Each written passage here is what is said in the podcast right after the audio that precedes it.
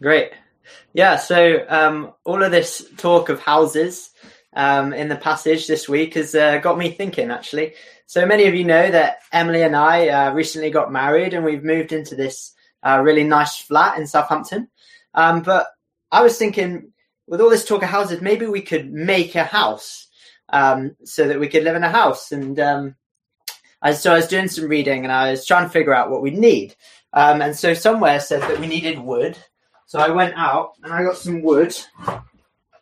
Um, but this isn't a house. Um, so uh, you need some lights. Uh, houses need lights. So I went out and I got some lights. And then Emily said that it had to look nice. So um, I went out and I got some cushions. Um, these are just a few. Um,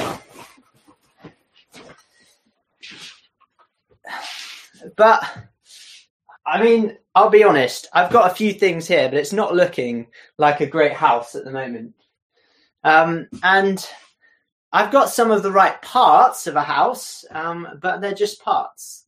And how do we take these parts and make them into a house? Well, that's probably more complicated than um, I'm going to be able to figure out how to do. And I'm probably missing a few of the parts that I also need first. Um, and that's why houses are usually built by builders. And so the builders take all the parts and they put them together. And when they finish, we usually stand back and go, wow, look at that house. And that passage that Emily was reading for us earlier talks about how when a house is built, it's worthy of praise. So it's worthy of going, wow, look at that amazing house. Um, but it's the builder who's actually worthy of more praise because he's the one that put it together. And if someone came and put these planks and cushions and lights together, they'd still be planks and lights and cushions, but they'd also be important parts of a house. And this, kids, is like when Christians come together. They're still Christians when they come together, but they're also part of something bigger, which we call church. And guess what? The church needs a builder too. Um, our builder is God. Um, now the adults are going to have to hang around for like 15 more minutes while I talk to them um, before I tell them the main point. But I'll let you in on the main point now so that you can get on with an activity. My main point this morning is that we're not meant to be Christians alone. We're meant to be Christians together as church.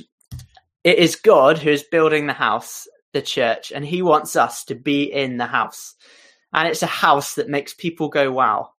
But we hope that when they say wow, it's God who gets even more praise and is worthy of more of the wow. Morning, everyone. Um, welcome back. Um, yeah, so uh, today I guess I'm I'm doing a talk about coming together as Christians um, in the church at the tail end of probably the most apartness that any of us have ever been through. Um, I know for me at the start of the pandemic, um, Emily and I were engaged at the time, and we went 112 days without seeing each other, and it felt like an absolute eternity. Um, for many of you, it's been a lot longer than that since you and I saw each other in the flesh.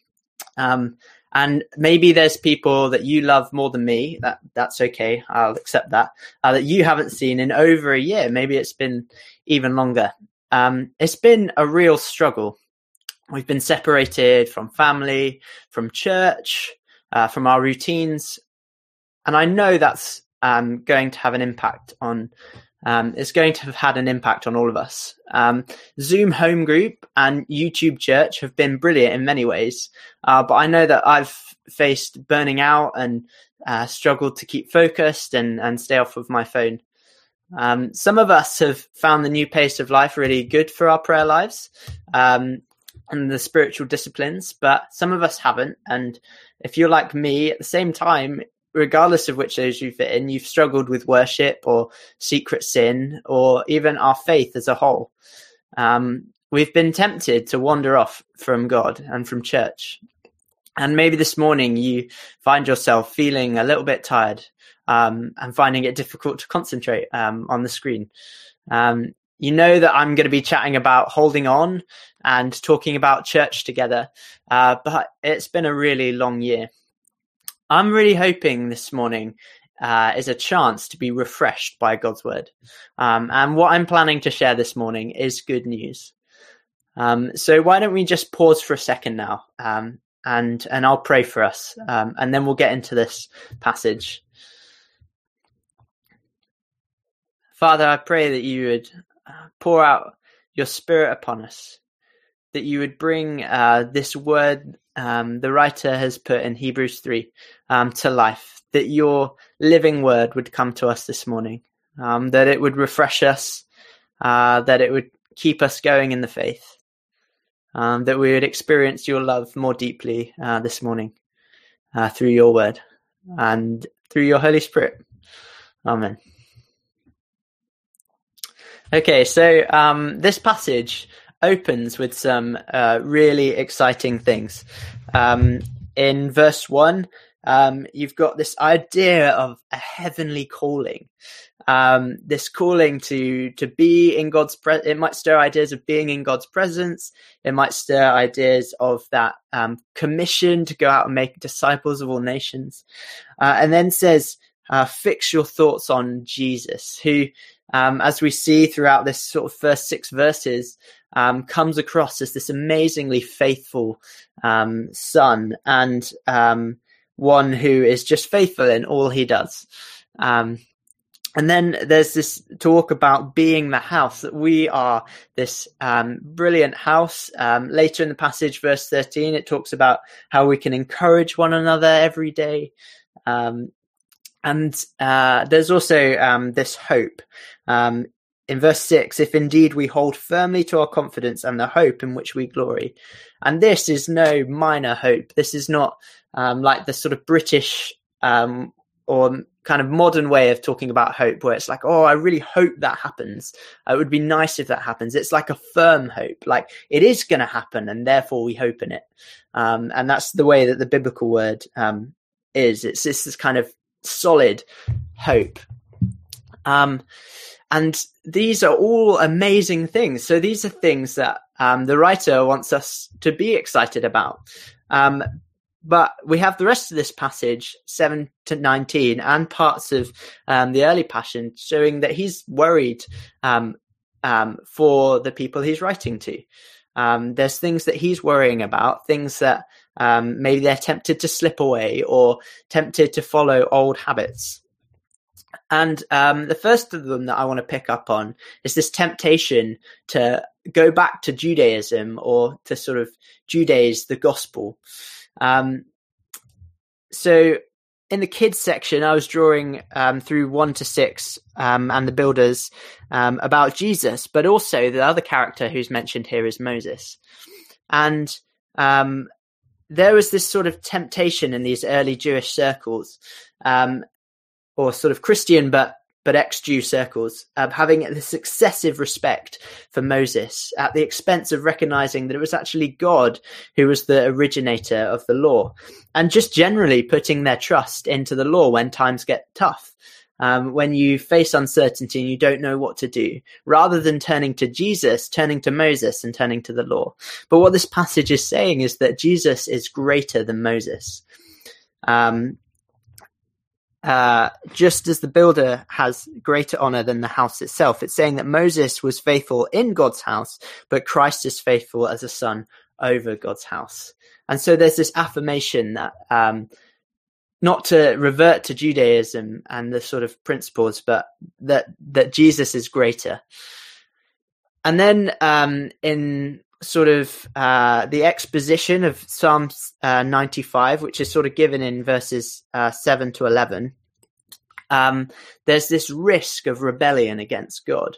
Uh, all of these uh, language and words around hardening your heart, about testing and trying. Um, there is um, uh, in the in Psalm 95, it talks about um, some examples of um, where this testing happened um, in Meribah and Massah. And if you go back into Exodus, um, you can read those passages, and there's some things that are said in there that um, we can kind of pick up on what the rebellion was. Um, said they quarreled, quarreled with Moses. Um, both times, actually, it was to do with water and wanting water, not having water. they even say to Moses, Why did you bring us out of Egypt to make us and our children and livestock die of thirst? And um, there's just this turning on God's provision and putting themselves outside of it and saying, um, you know, it would be better off if we went back to Egypt.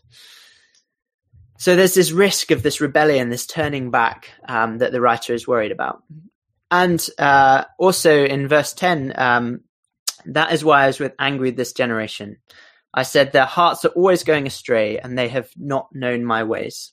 And there's this sort of um, ignorance of not knowing the ways, and also this going astray and walking away from God. Um, but this ends up in some sort of feedback loop where um, the the more you stray from God, the more ignorant you become of His law, and um, so the more you stray from Him, so the more ignorant you get of him, him speaking, and, and and it just kind of goes on, and they sort of build upon each other, and so. Um, he's speaking to these early Christians and and saying, you know, this, these are things that I want you to avoid. And um, as we think this morning about how do we hold firm in the faith and how do we do that as a church, um, I want to bring out some of the things that I think we're struggling with um, in our modern context. So um, we have this, yeah, this fight to not give up, um, but we can be really tempted to sort of fix it ourselves. We are not I hope many of us uh, at risk of turning back to Judaism. That's not really the culture that we are a part of anymore. Um, but we do have this temptation to turn back to sort of individualism, um, a sort of idea that we need to fix things in ourselves um, uh, and get it sorted in ourselves before um, we think about um, helping others. And um, maybe as you've been struggling um, with your faith during lockdown, you've been tempted instead of replacing Jesus with Moses to maybe replace him with a sort of ritual of oh, at least if I get to church and put the TV on on Sunday morning, um, then I'm sorting it out. Um, this idea that uh, your faith is your responsibility and you've got to find ways um, to sort it out. Or maybe uh, you've kind of accepted that um, it's it's not going too well. Um, I I'm hearing what you're saying, Tim. That I need other people. So when I um, go back to church and when everyone's back in the building, um, then I'll, my faith will just get better then. Um, and uh, the this idea that um, yeah, when we can see more people, then our faith will grow. Um, and it is true that our faith will grow um, as we're uh, around other people. But actually, um, the building is already unlocking. Um, there's quite a few people this morning um, listening to me on the forecourt. Um, shout out to those guys. Um, and uh, we've got the rule of six, so we can start meeting outdoors again with other people. I think that maybe we're starting, maybe we're realizing we're actually out of the habit of meeting, or maybe we're in the habit of not meeting. Uh, and so actually we are, we're sort of preventing ourselves from getting back into um, those sort of church contexts. Um, or maybe um, you've heard about the building um, being used from the forecourt and just sort of thinking, "Oh, that's that's not the way I would do it. I would um, be get, I don't know some other way of meeting back together, using the building, having worship services. I'll just I'll just sort of wait until they're doing it the way I think it should be done." Uh, and this was kind of the problem at Meribah and Massah. It was the idea that these Israelites were saying, Moses, uh, there's no water here. This isn't the way that I would have done it. And so there's this struggle that we we have. We um, we sort of want it to be our way. There's this funny quote from Andy Flanagan, which I'll sort of um, adopt a bit for myself, that says, "There's one church that I agree with 100% of their policies, and it's the Tim Dolby Church, and it has only one member, and sadly, it's me. Um, this idea, it's not going to be the way that we would do it. Um, and that we struggle with this. Um, and there's also this struggle, maybe for some of us, that I, I don't know if I'll go back. Um, maybe when these live um, services stop coming online, maybe um, I won't get back. And maybe the thing that's stopping you um, from getting back uh, into meeting together is a guilt maybe you think um, I've I've just messed up too much. Um, I haven't really engaged with my faith. Uh, I haven't engaged with Jesus, and um, I'm not worthy of of going back to the building. Well, I want to encourage you that getting back into the house, uh, into this fellowship, into this church, is is not something that you have to fix. This morning we see in verse six, but Christ is faithful as the Son over God's house and we are his house, if indeed we hold firmly to our confidence and the hope in which we glory. There's good news this morning that it is Jesus who um, draws us into the house. It's not anything that we have to do to get back into the family, that it's Jesus. I think there's a passage in Romans 5, which I'm going to read now because I think it just sums it up um, more clearly than I can. But it says, But Christ proved God's passionate love for us by dying in our place while we were still lost and ungodly. And there's still so much more to say of his unfailing love for us. For through the blood of Jesus, we have heard the powerful declaration, You are now righteous in my sight. And because of the sacrifice of Jesus, you will never experience the wrath of God. So if while, while we were still enemies, God fully reconciled us to himself through the death of his son, then something greater than friendship is ours.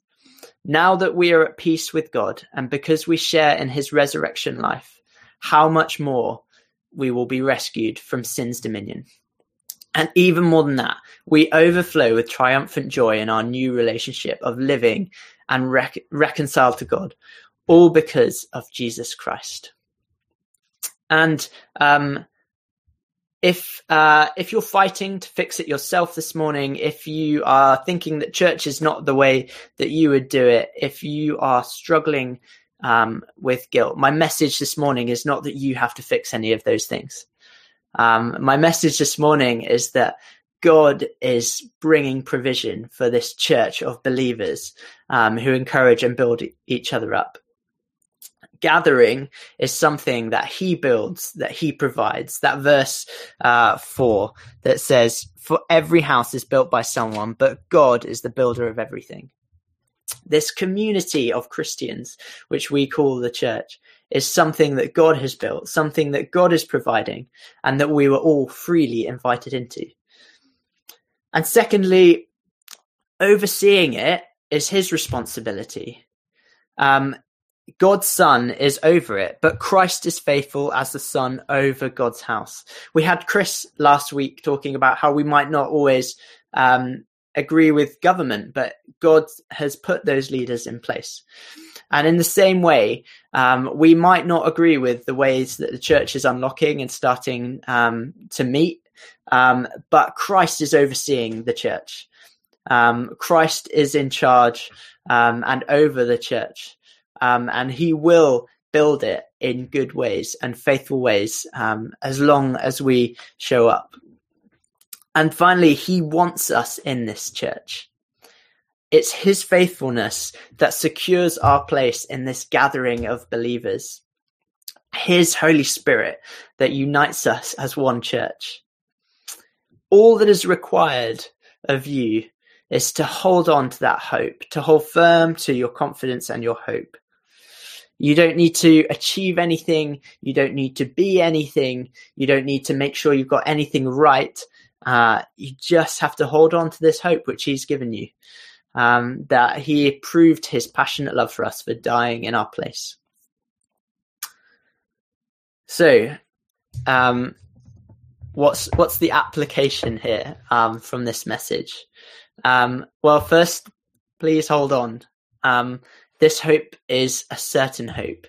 Um, so, I ask that in whichever way you want to return to um, community with believers, whether that's uh, turning up to the church on Sunday mornings on the forecourt or um, inviting someone into your garden to watch the service with, or um, just giving someone a phone call that you haven't spoken to for a while in the church, or joining the Zoom um, after the meeting, I really encourage you to come back into that community. Or maybe uh, this is the first time. Maybe you're stood outside the building right now listening to me, or maybe you've stumbled across this video on YouTube. Um, if that's you, we're inviting you into this church. We're inviting you into this community, no matter where you're at, because it's Christ's faithfulness that makes you worthy of coming in. And then, secondly, this encouragement and this exhorting that we get from uh, verse 13. But encourage one another daily, as long as it is called today, so that none of you may be hardened by sin's deceitfulness. Um, whether you think that in going back to meeting with other Christians, whether digitally or in person, whether you're going back to receive encouragement or um, you sort of you feel like you're in a good place and so you're going to give encouragement to others, um, you'll probably see both. If you're going to give it, um, you'll probably receive it, and if you're going to receive it, you'll probably give it to others. And finally, um, we need to get back into this fe- habit of fellowship. It has been a long time since we were used to gathering all the time. Um, but as things are starting to unlock, we should, um, yeah, we should be excited about doing that a bit more. And even digitally, we should, you know, reinvigorate that passion to speak to others. Um, but let's not do it in our own strength. Let's go back with more expectation of what God is going to do. Let's go back with expectation that others are going to come and join our fellowship and receive Jesus, this amazing promise from Romans 5. Let's go back and see church come alive and God's church giving glory to God. And uh, in the summary uh, that I gave to the kids, we're not meant to be Christians alone. We're meant to be Christians together as the church. It's God who is building his house, the church, and he wants us to be in the house. And it's a house that makes people go, wow. But when they say wow, it's God who's worthy of even more wow. Um, yeah, uh, that's all I have to say this morning. Um, why don't I just pray uh, to close um, before we go into a reflective song? Father, I pray for all those people who um, have really missed the encouragement of the church.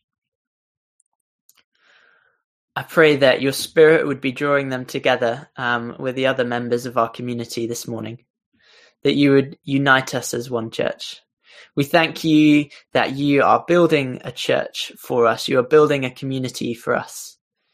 I thank you that you are overseeing that community, that your son is over it, interceding for us, looking after us, planning for us, and uh, loving us as a community. I just pray um, that for all those who are struggling with um, guilt or um, sin or um, anything else that is stopping them getting into your presence, um, that you would uh, place people around them to encourage them, place people around them to build them up, um, that we would do this faith journey together um, as one church. Uh, we love you, Lord Jesus. We thank you for being here this morning with us. Um, and we pray that we would meet you um, as we go into this song. Amen.